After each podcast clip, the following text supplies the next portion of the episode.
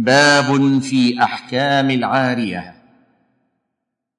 قد عرف الفقهاء رحمهم الله العارية بأنها إباحة نفع عين يباح الانتفاع بها وتبقى بعد استيفاء المنفعة ليردها إلى مالكها. فخرج بهذا التعريف ما لا يباح الانتفاع به فلا تحل إعارته. وخرج به أيضا ما لا يمكن الانتفاع به إلا مع تلف عينه كالأطعمة والأشربة. والعارية مشروعة بالكتاب والسنة والإجماع. قال تعالى ويمنعون الماعون أي المتاع يتعاطاه الناس بينهم فذم الذين يمنعونه ممن يحتاج إلى استعارته. وقد استدل بهذه الآية الكريمة من يرى وجوب الإعارة وهو اختيار شيخ الإسلام ابن تيمية رحمه الله إذا كان المالك غنيا. واستعار النبي صلى الله عليه وسلم فرسا لأبي طلحة. واستعار صلى الله عليه وسلم من صفوان بن أمية أدرعا. وبذل العارية للمحتاج إليها قربة ينال بها المعير ثوابا جزيلا لأنها تدخل في عموم التعاون على البر والتقوى. ويشترط لصحة الإعارة أربعة شروط. أحدها أهلية المعير للتبرع.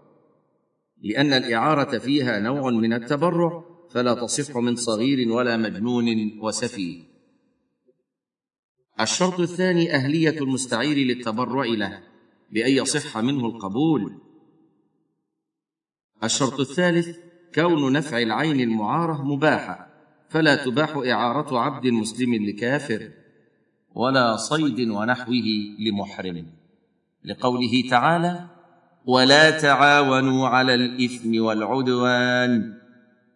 الصفحة التاسعة والتسعون بعد المئتين. الشرط الرابع كون العين المعارة مما يمكن الانتفاع به مع بقائه كما سبق.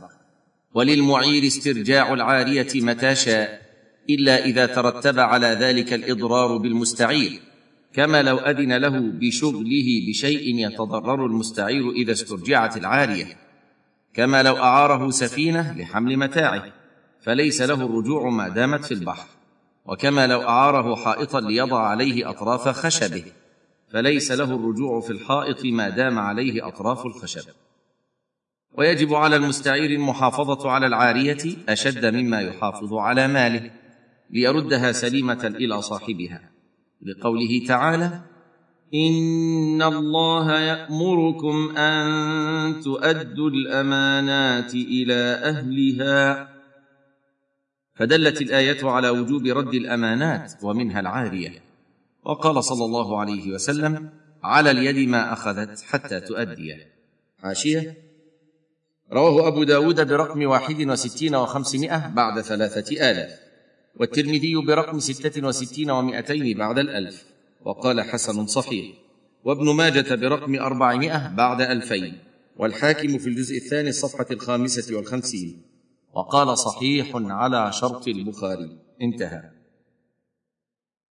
وقال صلى الله عليه وسلم أد الأمانة إلى من ائتمنك. حاشية.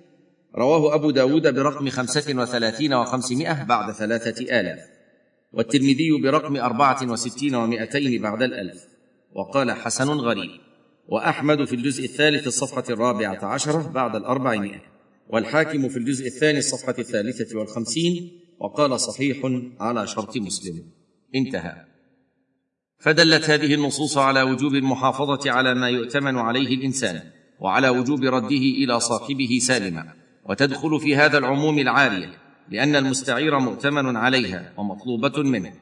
وهو إنما أبيح له الانتفاع بها في حدود ما جرى به العرف فلا يجوز له أن يسرف في استعمالها اسرافا يؤدي إلى تلفها ولا أن يستعملها فيما لا يصلح استعمالها فيه لأن صاحبها لم يأذن له بذلك.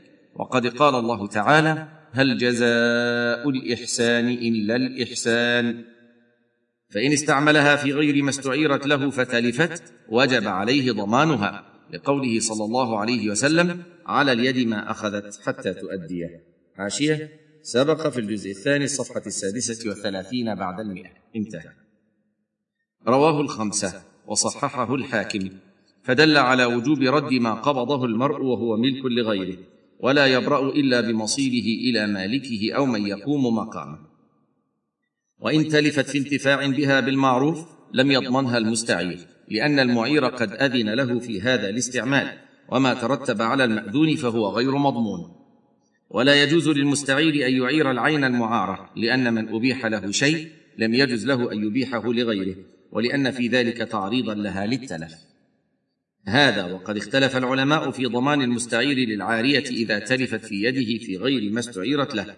فذهب جماعة إلى وجوب ضمانها عليه سواء تعدى أو لم يتعدى لعموم قوله صلى الله عليه وسلم على اليد ما أخذت حتى تؤديه.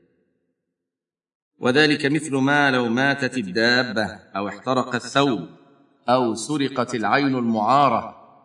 الصفحة الثلاثمائة. وذهب جماعة اخرون إلى عدم ضمانها إذا لم يتعدى لأنها لا تضمن إلا بالتعدي عليها. ولعل هذا القول هو الراجح لأن المستعير قبضها بإذن مالكها فكانت أمانة عنده كالوديعة.